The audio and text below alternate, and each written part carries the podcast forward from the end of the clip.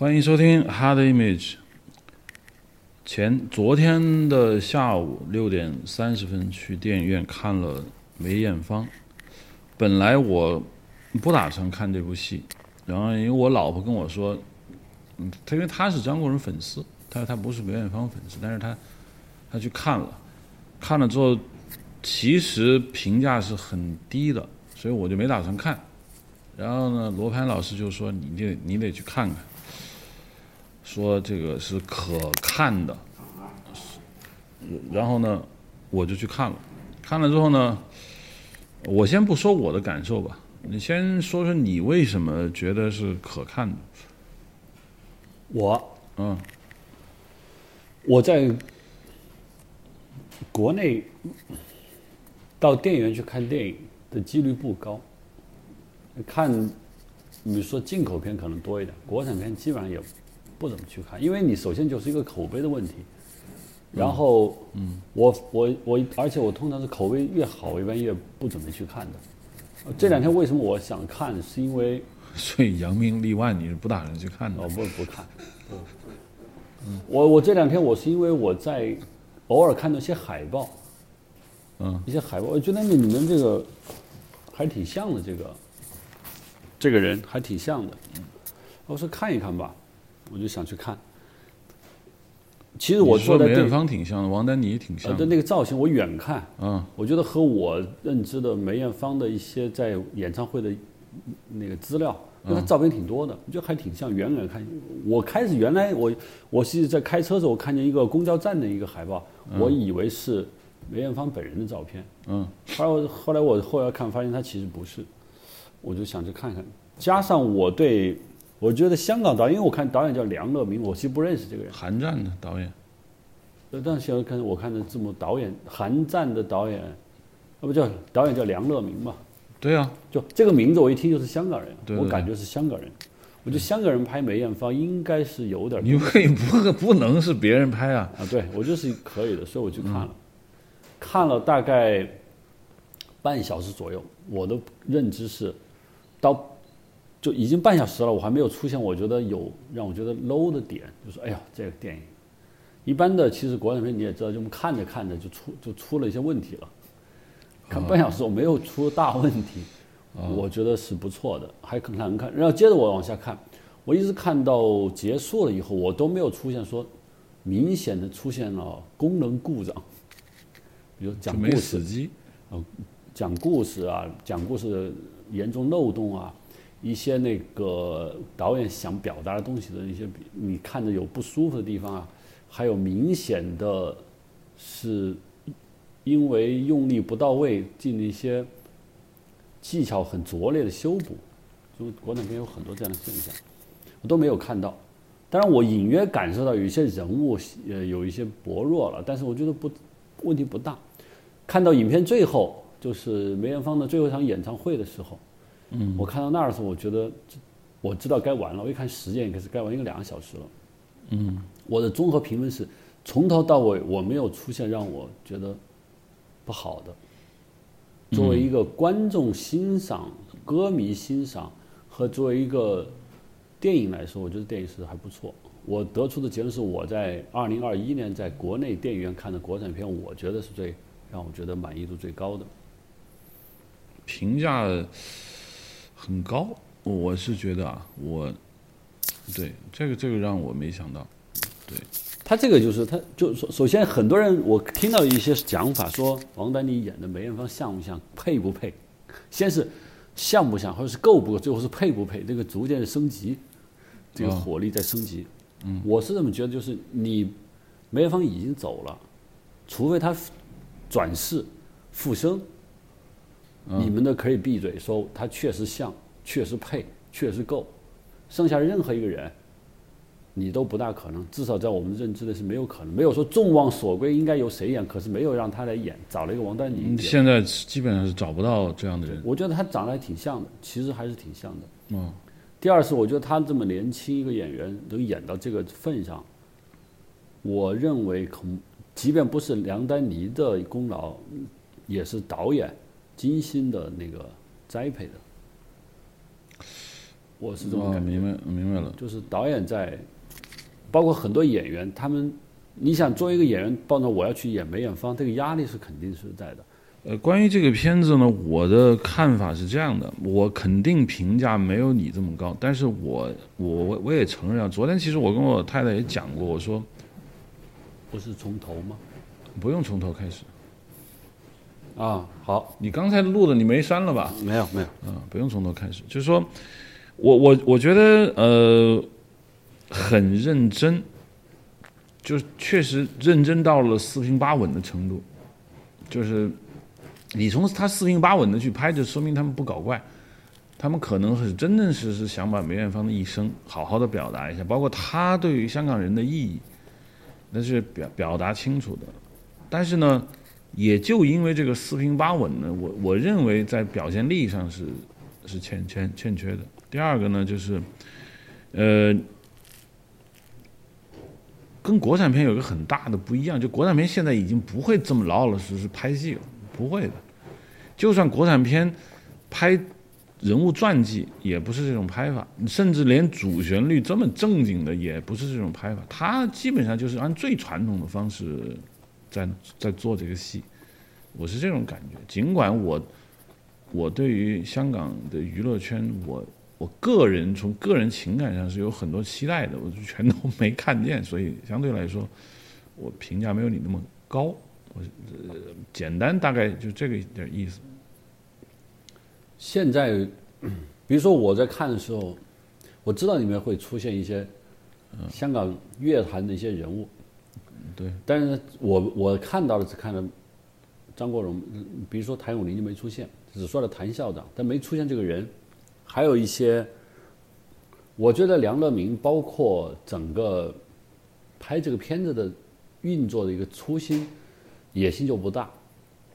嗯，因为野心大，我可以格局搞得很大，我出很多很多人，但我的场面不用拍大。比如说，我可以出谭咏麟，是不是还有当时嗯太多人了。啊，都都可以来，黄沾都可以来，就是我们通过这个方式，我们把香港乐坛给理一遍，这是一个很很廉价的，或者很容易成的。我不需要拍大场面，也不需要搞那么多演唱会，但我会让这些人出现，但他没有这么做。我感觉就是这片子拍的时候，在编剧的时候，他们就没有那么大的野心，或者是梁乐明，包括安乐他们就认为这么拍，怕拍不好，因为关系太大了，事情太大了，弄不下来，于是就拍成这样。所以我没有觉得他会，我重要的感受是，这里片子有几个点，我认为是基本上是传说清楚了。第一就是出身贫寒的梅艳芳，嗯她出身贫寒，她获得了巨大的成功，嗯这个变化，嗯，我就是导演是要说的，就是香港娱乐界其实大多数明星，其实我们可以看都是出身贫寒的，大富翁、大富豪或者高级知识分子家庭人，他不会去搞这个娱乐界的娱乐圈的事情，是吧？要不到英国留学去了，他不会干这个。对，所以我说这是一个，呃，他他始终他都会跟他说，尤其他跟他姐姐的故事，包括他看见小孩唱歌，他回到小孩说，就他出身贫寒，然后他这一生他觉得他已经是挺满足了，就成果很快了。嗯，这个我我想，当然你没有说他表现多精彩，有多么的想不到或者多电影化没有，但是我觉得他传达了，而且就像你说的，传达是老老实实传达。国产片很多就是国产片的问题就在于很多导演要一次要成名，就要这这杂耍的要台上要杂要杂耍，不杂耍的话怕平平淡淡走了，没有第二次玩的机会，所以一定要搞事情。语不惊人死不休。对，一定要搞事情。这个搞事情搞不好就没有第二次，我觉得这个状况。第二，我我还觉得就是，第二个我觉得传达比较清楚，就是梅艳芳身边的人和她之间的情感。我觉得里面有两个，一个是宋先生，那个演员是叫什么？哪个宋先生？就是他的经纪人，就是他的那个不是制作人，哦，那不是宋先生吧？是宋宋先生，呃，苏先生。嗯、对，苏先生，林家栋。林家栋那个，还有古天乐演的他那，我最早以为是他是服装设计师、造型师嗯造型师，啊，就这两个人。嗯，嗯当然那个阿 Ben 那个我不知道他是谁啊，林国斌啊，对，就是所谓的那个《喜剧之王》里面那大师兄，不是他网上经常有他的截图嘛？呃，你们都是垃圾，对不起，我说的是在座，他不是有那个图吗？那就那那就是林林国斌，林国斌以前是他的男朋友。对，阿 Ben 就是说这些人，我认为对他都是有，他有一句话说的挺好，我不知道是不是梅艳芳的原话。嗯，他说我没有爸爸，那你们这些人就是我父亲，其实就是这个男性的关爱，给他一个资助，就嗯，就一个是对小时候贫寒出身的一种一不停的在，他没有忘掉；第二是他对身边这些男性给他的帮助，他心存感激。我觉得就这两个已经表达很清楚了。就作为一个电影，我认为可以了，可以了。但我要求按你的说法是过过低。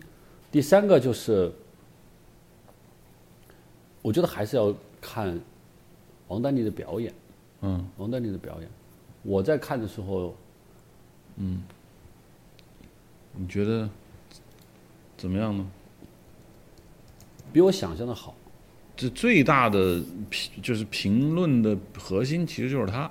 嗯，他别的人也知道，你也不可能找出一个像张国荣的人来演，就也就他也就他是了。嗯，关键是他。他从形象上，我觉得还是挺像的，这是一个很重要的特征。他的形象很，你看，嗯，我们看的比较著名的一些跟呃著名女性的传记片，比如说那个呃阮玲玉，呃阮玲玉，嗯，还有戴安娜王妃，还有英国女王，嗯，有很多，还有杰奎琳，是吧？嗯，长得像确实是一个比较重要的一个标志。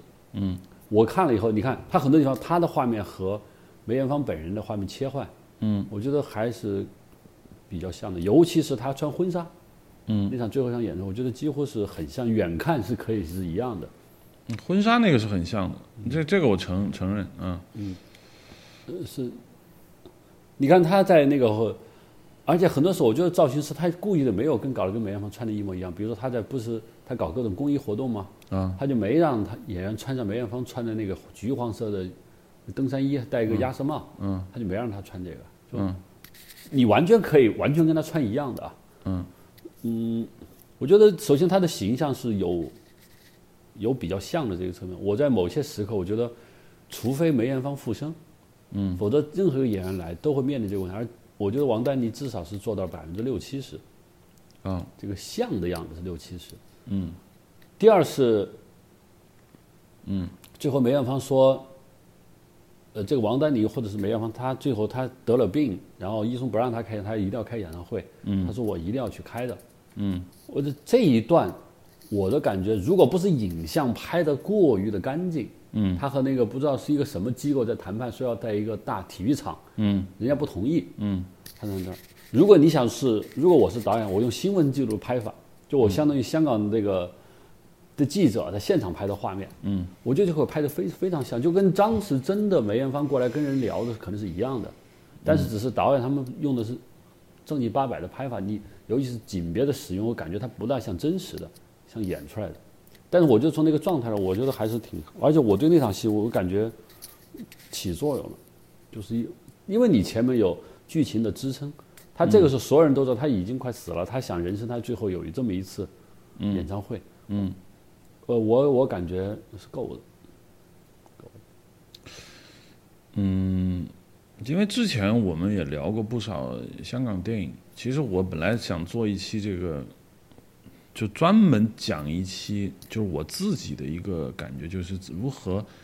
呃，这么多年品味我说的王家卫三部曲，就阿呃《阿飞正传》《重庆森林》和《东邪西毒》，就把那感悟，就多少年才才感悟出来一点东西跟大家分享。那对于香港电影，我的要求其实莫名其妙的就也也承认是是一种很特别的，就是他前面他他出生一九六三年出生的。他他大概七八岁上台表演，那换就是香港应该就是七零年代或者是怎么样？他里面第一场是一九六九年，第一场戏一九六呃，九，对，所以你当看到那一幕的时候呢，我是期待能看到，因为这种老香港，就我们大陆，就是任何导演都拍不了，只能是他们自己人拍。我觉得香港有保护的这个传统文化，的相对非常之完整，所以我觉得应该是完全拍的很好。但是前面的小朋友这些戏虽然短，但是我很期待。我觉得小孩像你小孩吗？我看的时候觉得说 这太像罗登的小孩，特别像那个乔治。嗯，罗乔治对，但是就是我是简单的说，我是不满意的，我不不太满意。我不是说它的功能性我非常清楚，它其实就是相对来说就是比较简单的要把他年轻时代的个说说一下，他并没有采用呃，他没有用力过猛，但是他也没有太用力，这是我的那种感觉，因为。他都提到了任剑辉啊，你想这都是老香港人最熟的那些东西，呃，老粤剧啊，包括，呃，尤其那个时候那些组合，包括他们说，你看你小时候要学日语，因为那时候日文歌在香港那就是统治，你人人都要学日语，这些东西呢，确实有点浮光掠掠影的就过去了。对于他的人物塑造来说，不不是太有利，因为这个是你唯一不要求演员跟他像的，因为他是小朋友，是吧？你后面到了正经人上的时候，你受到了演员本人的限制，但小朋友你可以相对的发挥是很强的，但这一段就对于我个人来说就就弱了，所以我观影的前十分钟我是我是有一点儿嗯不太那么进入，尤其我还跟你说，因为他不是同期声。无论是小朋友还是前半节的，不是前半节，整个王丹妮除了最后几场戏是同期声，其他全部是都是配的，让我很痛苦。因为我我觉得像这种电影，如果不是同期声，就配成，就算是他演员自己 ADR 最后配出来的，也是让我很。王丹妮演是哪儿的？香港人。他不会说香港话吗？他肯定会说，因为他都是用他自己的声音在配。但是，我觉得啊，最有可能的情况就是说，他的台词的功力在现场没有太好。因为很多情况是这样，就是说，你看大陆的演员也配，网剧也配，不是说他不会讲汉语，他会讲，但是他的台词不行，表现力不好，那干脆你现场去抠台词，那这不是一两天的功夫。所以你就后期配，一般我们的想法就找个人来帮你配，但是呢，他就电影很难说你找别人配的，那都自己配。那后期可以一句一句的抠，那个那个来抠。我看了他们录音师都是顶级录音师，那个杜笃之，那都是顶级录音师，那都是，这不是老炮，那是老老炮的，就盯着，那都是后大量后期配。显然不是因为同期没条件，而是可能表现力上有问题。所以我看得很出戏。后来情节的发展，其实说句实话，到后面我会好一点，因为你到最后他病了，因为这种戏好相对好弄。比如他跟他姐姐的诀别是吧？他逃，他他因为被黑黑帮老大给打了，然后跑。那郭先生是什么人？郭先生不姓郭。不了解这个香港的娱乐界。那他不姓郭，因为在电影里不能用真名，他张国荣用真名了。大部分人，你看他没有出现真实的名字。你比如像古天乐叫艾迪，你从来不知道他的真实名字叫叫什么。他真实名字应该刘培基，就是香港很顶级的，原来在国泰航空做那个国泰航空的空姐制服的设计师，一举成名。后来他就给很多人设计，他不只是给梅艳芳设计，很多人舞台都是他搞的，基本上是。演演唱会界的张淑萍，你可以这么去理解吧，但是他不能叫刘培基，他叫艾迪，是吧？那郭先生他他不姓郭，他他死了，这个人他是原来香港一个黑社会一个挺大的一个头目，他原名叫黄朗维，姓黄。故事是那个故事。当时他们电影公司关机仪式在一卡拉 OK 酒楼里搞，黄朗维当时是那个社区的，大概是你可以理解为乡主堂主，也在那个卡拉 OK 厅办事。完了就说你过来给我唱首歌，不唱喝多了，打了他一嘴巴。然后梅艳芳当然是有背景的，那何冠昌他们他不是一般人，你想想何冠昌那那白头发那造型，何冠昌马上就就开始料理了嘛，然后。像像闹得很大，后来黄朗维他他剧电影有台词，他阿贝跟他打了一顿，阿边不说了吗？被人打了一顿，其实没那么简单，他后来被枪杀了，他在医院躺着，先是被打了一顿，后来在医院躺着，然后进来两个枪手，直接对着脑袋开了一枪，就黄朗维直接给打死了。这你说梅艳芳能在香港待着吗？那大小媒体还不把他弄死？他不像电影这么表现的说啊，因为他打了，阿边说他可能要找我们，不是，他当时闹得比这大，他就他就去泰国，他是这么回事。就这些呢，反正人进到这个具体的事情之后会好看一点。完了最后他在泰国躲着，他跟他姐姐打电话说：“哎，他他说其实我想你是吧？”他姐姐说：“OK，好。”就哎，他回归了一些人性，因为这个是普通观众能 get 到的。因为娱乐圈的事你 get 不到。他到那儿他 get 了，然后他是快死，死了之后他说：“那不行，我一定要办一场演唱会。”最后说我要穿婚纱。当然观众已经知道他没有结婚，他感情上一直不坎坷。然后他跟我说：“啊，你是我老豆。”然后这些东西是普通人的情感，我觉得就还好。娱乐圈的东西我就太难了。罗盘，这不是这我跟你说换是，你把现在把关锦鹏再叫出来。这里头也出现了关锦鹏，你把关锦鹏叫出来，说咱咱弄一个。关锦鹏也不是当年的拍阮玲玉的关锦鹏，也弄。它里面有一段胭脂扣的一一段现场啊，那是我看过。呃，我觉得那段让我觉得不大好，我是不太满意。那段不不好的原因是，他只用了一个一个很小的一个场面，就是一个小屋，他们俩躺在那儿说话。嗯。其实从香港电影来说，你搭建一个胭脂扣，当年的拍摄场景。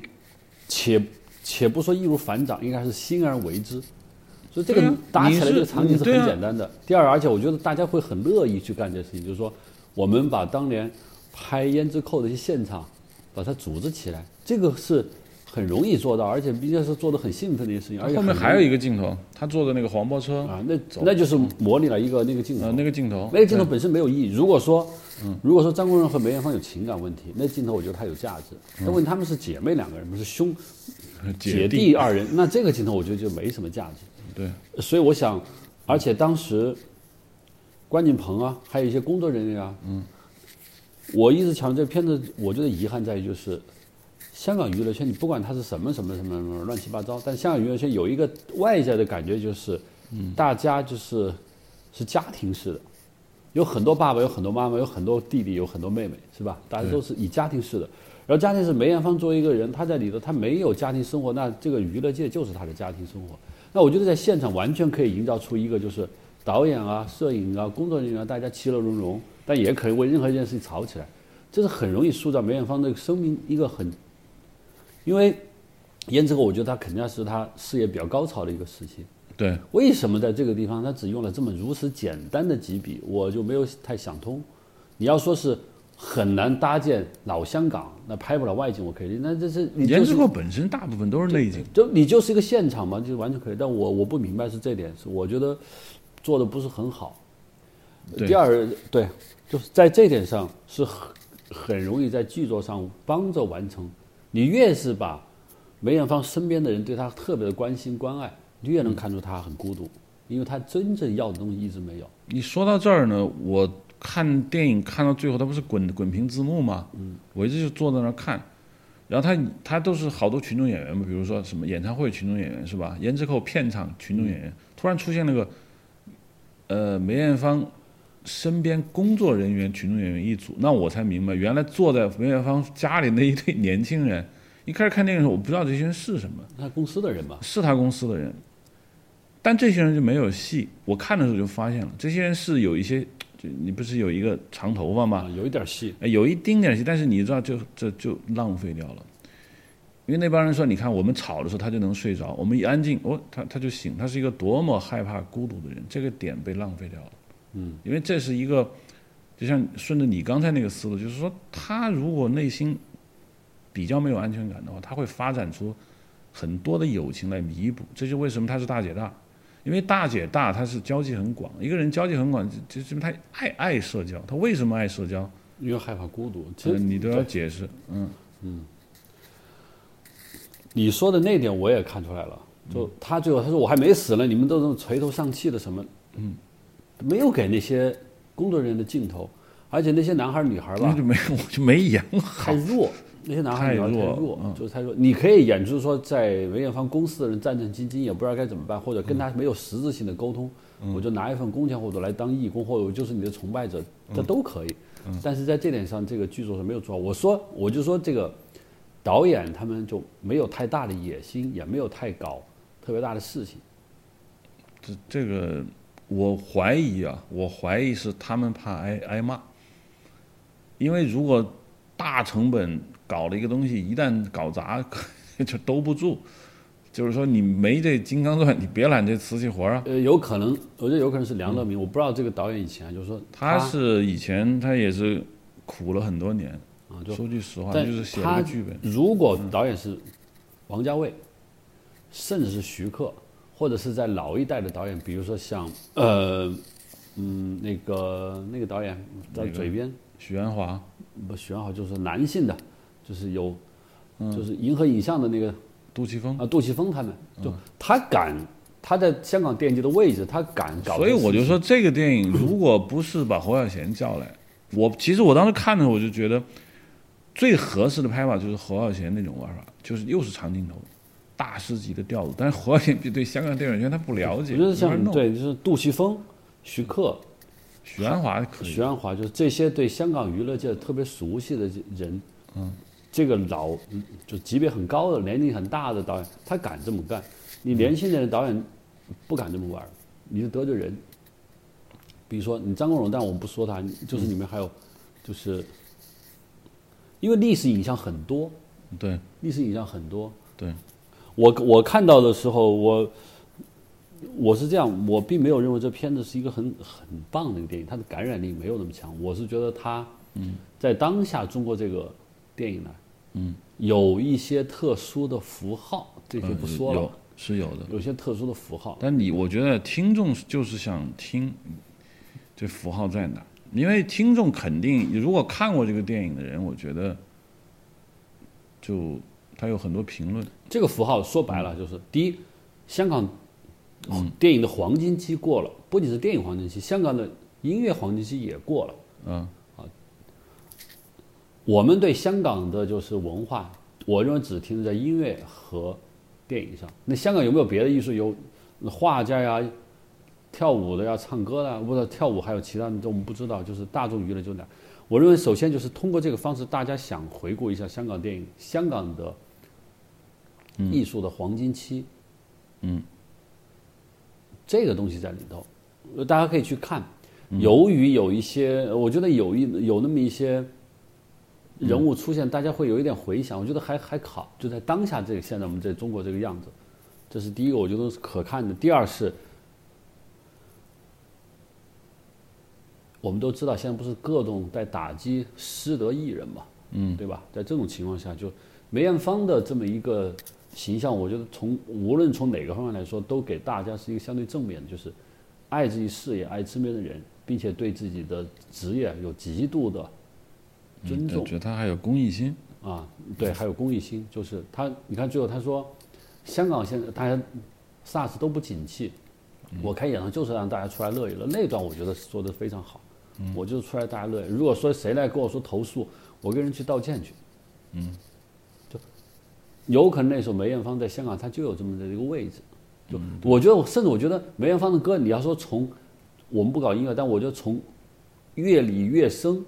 纯技术来说，他可能不是唱的最好的，嗯，但是香港听这些歌的人也不是什么要去考音乐学院，对对对，他不是他不是说你一定要歌到好到什么程度。他是，大家一起来，它是一个陪伴，对，大家一起来舒缓，就大家呢，你带着我们这一群男男女女，我们一起在一个巨大的场合一起唱出我们的心事就行了，然后我们跟你在一起，你支持我，我支持你，就是这么一个状况。对，就叫国民偶像，它就是这个作用。啊，对，我说我当时我看那段戏，我感觉，嗯，哎，我说我说在现在中国当下这个阶段，这些台词和这些艺人他们的状况，我觉得颇很正面。至少我坐在底下看的时候，嗯，是很是很正面的。我的感觉啊，就因为因为看到那儿的时候呢，我我其实之前有过一个日记里写过，就是说那天我看那个 Arashi，他现在解散了，这这个你可能不知道，就是日本那个最红的偶像组合蓝阿拉西，他解散了。但是在解解散的那个那个告别演唱会上，什么松本润啊，什么大野智啊、樱井翔这些人就就是跟大家鞠躬，啊，全场就是热泪盈眶。为什么呢？就他陪伴了他们那个日语翻译成汉语叫陪伴国民二十年的偶像组，今天正式跟大家说声告别。他们二十年来履行着国民偶像的重要责任，肩负着什么什么什么什么，非常正面。在日本，偶像是不能出任何问题的，一出问题马上被事务所开掉。这在中国是绝对不可能，因为中国的偶像是赚钱机器，确实是赚钱机器。他，但但是你我们老觉得西方这个偶像好像，你看人家那么开放啊，怎么怎么样，其实人家的偶像的管理，包括他的偶像的社会责任，看的是很重的。你说现在我们这个偶像，当然我并不站在说现在一定要搞这种所谓的追查啊、道德绑架，不是那意思，而是我们现在对于偶像。还没有到人家这么成熟的位置，它形成了一个，就你站在那个位置的时候，你确实能感受到你的责任。你比如它里面有一个台词，其实我印象挺深。他说，刘培基跟他说的，他说你唱歌、拍电影和舞台这三个中，你舞台是最拿手的，你为什么就不上了？我因为我清楚，其实对于任何一个偶像来说，出唱片、拍电影是跟观众隔着的。他最真正应该站的地方就是舞台，因为那是跟观众面对面，所以任何一个表演形式都没有舞台给到的那个人的那种成就感那么强。这就为什么他一定要有那样一场演唱会，这也是为什么偶像跟观众的他那个感觉就在这里。他这个你站在舞台上，当所有人挥着荧光棒喊你的名字的时候，那种激动它不是假的，你很难作假。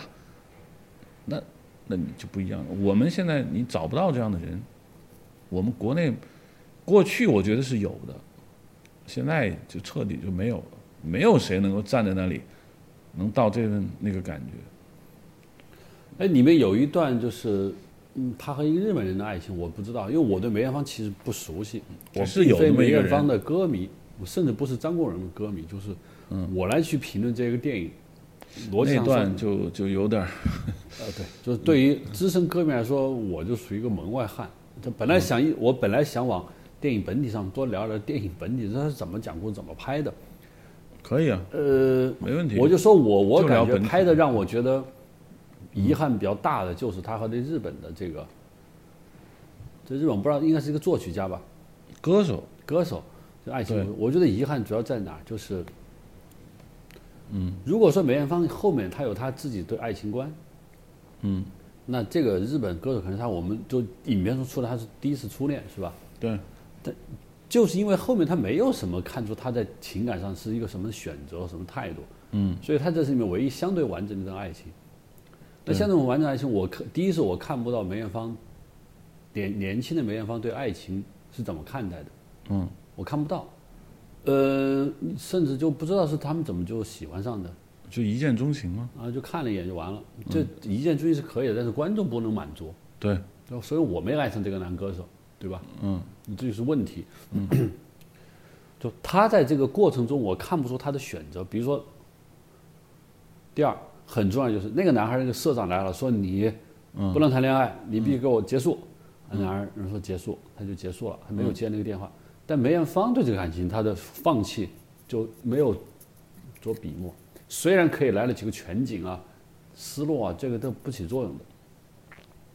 对他后面我还没想到，他后面他还去找他啊？对，那是真的假的我不清楚。嗯，呃，那可以理解，就是他在这个问题上，我我看不到任何一个他的一个态度，就我怎么去想这个事情，因为那时候他很红嘛，嗯，他很红。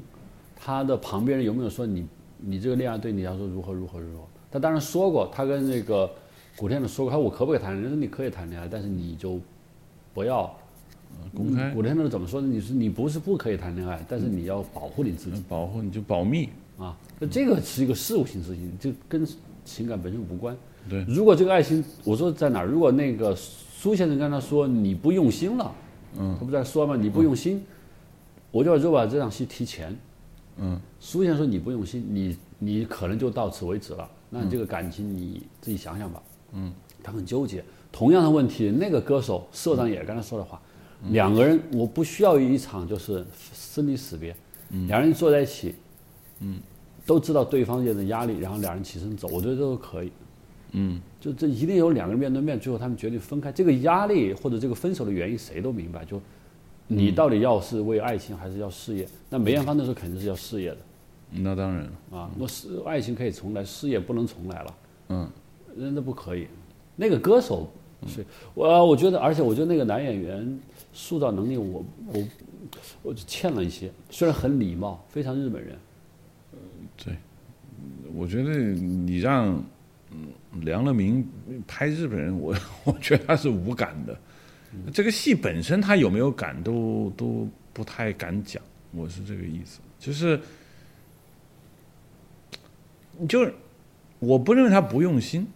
你当然，你待会儿你可以说说影像啊什么什么的。我就是从导演技巧上，你不能说他不用心，但是我是觉得他无，就这么这么说也不对，因为我完全是妄论，就是没有那么有感。因为有感的人拍情感戏和无感的人拍情感戏完全两回事。比如说，社长和那哥在外面说话，他躲在那箱子里头。嗯，就你最最简单就。就一个广角在箱子里头拍一个小女人躲在里头，外面是这人吵架的声音。嗯男人说：“我要是把她放出来，我就不是男人，我那算个爷们的话。”他就挺感动。然后你听到那个社长刚刚那说，就社长的话说给观众听，其实说他他尽管听不懂日语啊，但是观众认为你听懂了，就是说，你现在在日本这个样子，那你为一段感情你就全毁了，你自己要做选择。他在里头听着，他觉得他要真爱一个男人，他觉得那我们应该放弃，因为。一切来之不易，你这个最基本的一个空间给这个观众或给这个演员，我就我就能接受，就是已经简单到这个样子了。嗯，广角小黑箱子里头，听见外面两个男人吵架，那个男人在哭，在哭诉，嗯，社长在骂他，观众知道他决定放弃了。嗯，连这个他都没干。嗯，其实对，很比较草率那一段，那一段是很草率的，所以就是。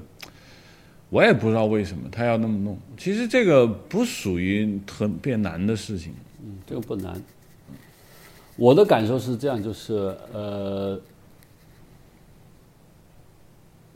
有可能梁乐明这个导演或者是谁监制是姜老板啊。啊，那 个对你，我当时我我回去跟我太太还说，我说你们有时候，比如说导演可能没感觉，那姜老板那也。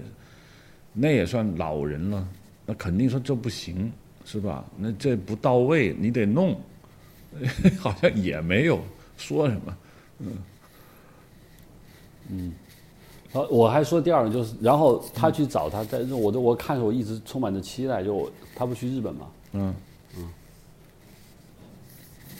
他们分手多多久了？你想他们是八十年的谈恋爱，二零零三年，终于有十几年了，对，你看那男的有变化没？一点变化都没有。没有变化，不仅没有变化，还是一副笑嘻嘻，很弱，就是没感觉啊，就是很简单，就是说你导演站在那儿的时候，你只脑袋里想的就是分镜头，你因为他他不知道怎么弄，那就把镜头分一分，分的也四平八稳，然后跟演员说啊，大概是这个感觉，你演吧，演完之后你说你东西不独特，你很难搞。第二，就像我说一下你刚才说的有个话，其实我昨天晚上我跟我老婆也讲过，就是选择，就是你怎么让观众看到这个人的性格。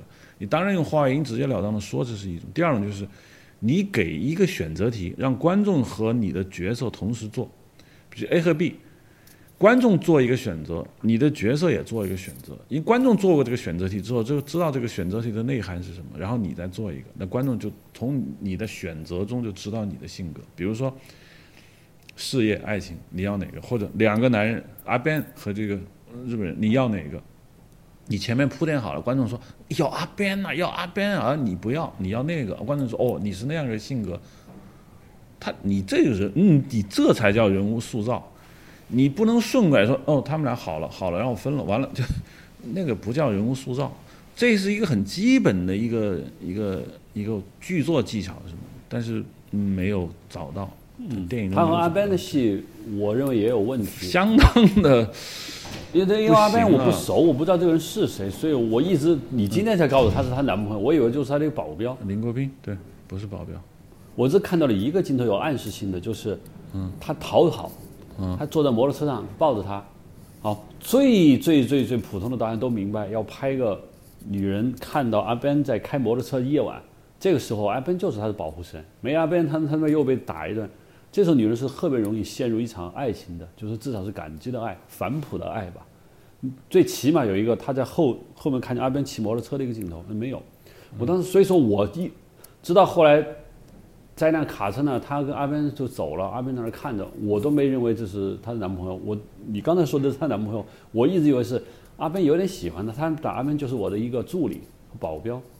哦对，不是，他们两个人时间很长，然后爱的也挺深的。这阿边啊，林林国斌是一个武行武师，你把他理解为这个香港一个就是以前就他以前是黑带冠军嘛，但是后来他没出来。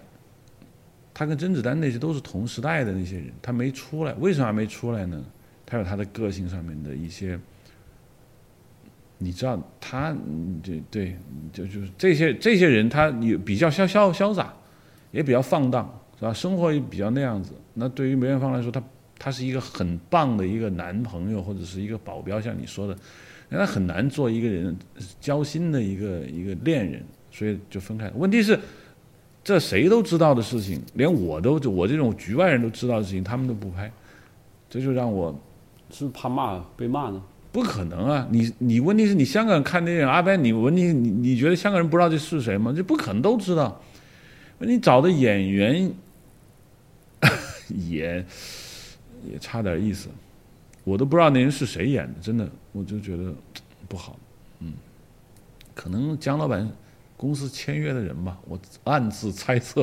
啊，嗯啊，上上上自己的菜。嗯，对啊，那不那不然 上谁啊？嗯我对泰国那那段戏，我是感觉，我作为摄影师啊，我觉得那个谭谭耀明吧，谭耀明，谭耀明就是，我觉得摄影从摄影师来说，浪费了很大一个造型空间。这个造型空间是什么？就是虽然香港和台湾、台香港和泰国都是热带，嗯，要热的国家，但是他既然要拍他一个人躲在一个室外的地方，他还是想回香港。嗯。和阿 Ben 那一段，包括后来那个中途谁去找他了嘛？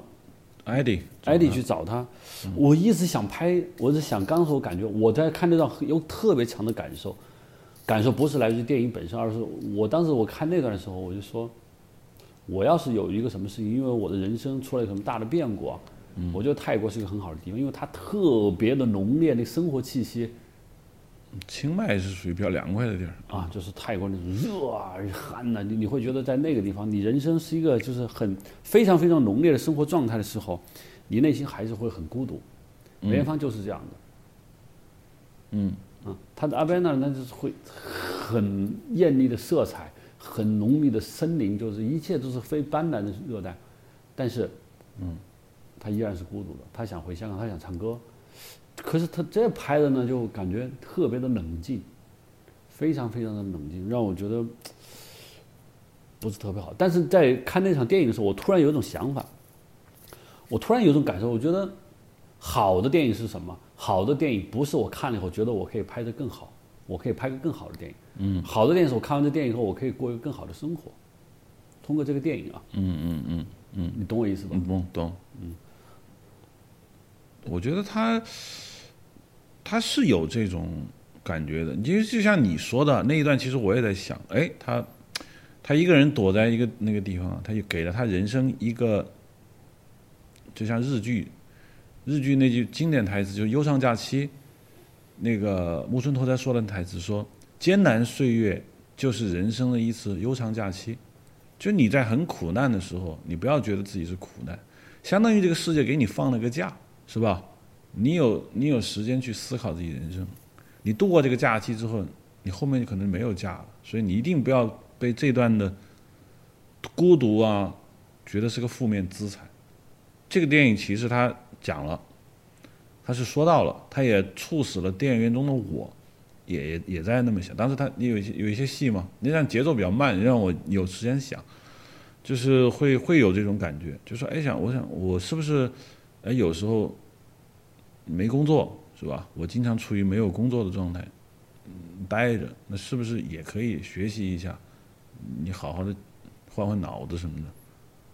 他就像你说的，电影它它有时候还也给人这种感觉，它只不过呢，就是跟对你跟从电影本体论来说，他没做那么好，你这太难了，我看这这你换谁都不行。现在你就说把杜琪峰叫来，恐怕恐怕也难。我在看泰国那段，我还有一个想法，就是我当时觉得，哎，假如有个人说罗汉们拍电影就是就跟梅艳芳一样，但是片名改为邓丽君，我一定拍手称快，对我想过邓丽君，说啥时候拍邓丽君的电影？因为她是在清迈去世的嘛，哮喘去世，旁边还有个法国小男友就骗她钱的。嗯，我当时觉得我操，这这太好了，就是一个从巅峰走下来的一个歌手。你想他为什么找一个法国小男友？其实我觉得从女人的性心理来说，我觉得是有很多可说的。你为什么不找一个文化跟你同根同源，你好不要啊？不要伤了。伤了第二就是说，嗯，一个法国小男友可能就对自己是完全不清楚的，就我是什么人你也不知道，我是什么文化你也不知道，我只是要一个漂漂亮亮的男孩儿，对，纯纯的生理上因为陪我。对，他没有不是，就邓丽君当年周围围了很多人呢，她是那个状态，对他已经熟悉了。对，他就想还有一个就是说，一个漂亮的小男友，就像他觉得可能很纯真，像丘比特一样，是吧？嗯他的爱情已经这太累了，我干脆我就要一个对，漂亮男孩，就这么简单。反正想多了以后没用。嗯，即便是这样一个人，在我听说啊，但我是听说，就是这样的一个，在梅，我是在邓丽君哮喘去世整个过程中，这个男孩扮演了非常不光彩的角色。他既没有，他没有做出什么有价值的行为，那当然了，并且他要要钱，他要钱的。他在这个过程中一定是跟，呃，邓丽君说，你说嗯你要签一个什么啊，或者你我要你要给我钱的。邓丽君即便是知道，但是眼前这个男孩那么关爱他，那么年轻，我所以我觉得这个，我当时我在看那段的时候，我想，哇，什么时候能？而你想，邓丽君的地位不不比梅艳芳低，那比他高，比他高。还高。他对整个亚洲地区的歌迷来说，他没更是开创性。对，邓丽君是三三次上 NHK 春晚红白歌会，挑大梁的人，那这不是一般人，并且他是开拓者，是吧？你都是你香港都唱日文歌，问题是邓丽君是呃你在日本唱日文歌，那那个完全不一样。其实拍邓丽君更好。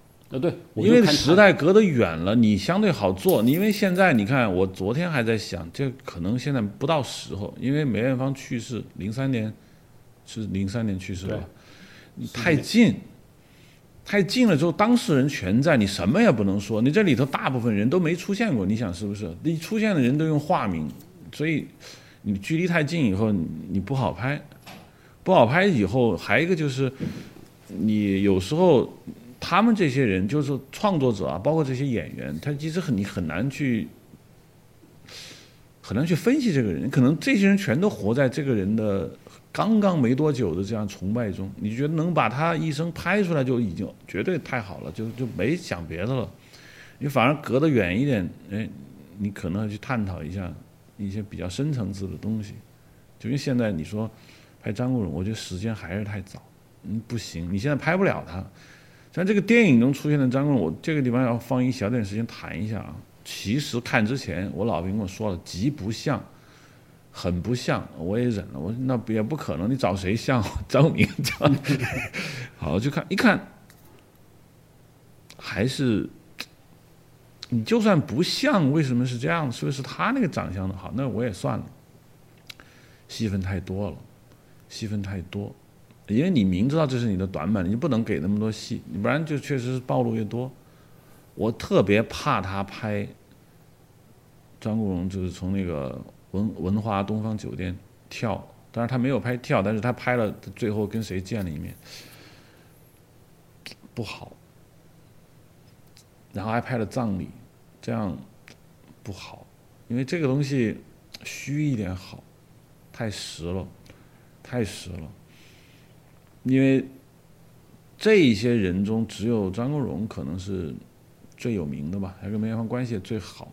你要说重点去描述，那你拜托你得找个非常强的演员。你要是没有那么强，你你就虚着处理。但是他没有，他正好走了两个中间状状态。他们之间，我认为最差的就是他们之间的姐弟感情。虽然从台词我能我能看得出来，但是姐弟感情的没有落到一个很实际的一个一场戏中。没《胭脂扣》的拍摄现场，那是一个很好的一个契机。他只是说，呃，你知道为什么接这戏吗？因为我想陪你，啊，就说了这么一段话，就是我我是来陪你的。网上好吧，你陪我。第二就是他们在什么什么一个地方说了一段话，我的感觉是，就是如果你想说。张国荣出身可能也贫寒，也不是大富大贵之家，不是啊。这两个人有一个同命相连，就相依为命的这么一个感受，就是他们都是一下子就富了，然后一下子成名了，然后有点找不到自己位置，同时发现很多人身边的很多压力很大。他们为什么没有谈恋爱？嗯，你要解决这个问题，就是说你能够一句台词两句台词说我们俩之间为什么没有谈恋爱而变成了姐弟？嗯，这是要很妙的一招。就哦，明白了。嗯。呃，这太容易谈恋爱了呀，对不对？啊，那你说张国荣是同性恋没法谈，那你不能这么说。但是说他们两人之间是什么原因让他们能够就是这么信任对方成姐弟？然后他们有有一些很相对比较重要的一一场戏，嗯，我觉得够了。然后，但是没有。你看，就是张国荣去世的那个消息，他拍的拍法，我当时觉得哦，这是一种拍法。侯孝贤可能也这么拍，就是他在那搞的运动。工作人员告诉他：“对，因为你真的要去演去演，真的很难演，很难演，怎么演也不像，嗯啊，就就没有办法。但我感觉还是古天乐帮了一下忙，他在那个车子里头，出租车抽了一支烟，把那场戏找回来一点，因为毕竟古天乐戏还是在的啊。对，嗯，这个。”我我是我我是觉得，对，回头我们也说了，大概应该有快一个小时了。就是准确，我跟你讲，我的感觉是这样，我也是蛮认真的，没有太多想走的感觉的，把这个戏看完了。两个原因啊，第一个就是我是对这段历史、对这个文化、对于嗯八九十年代香港。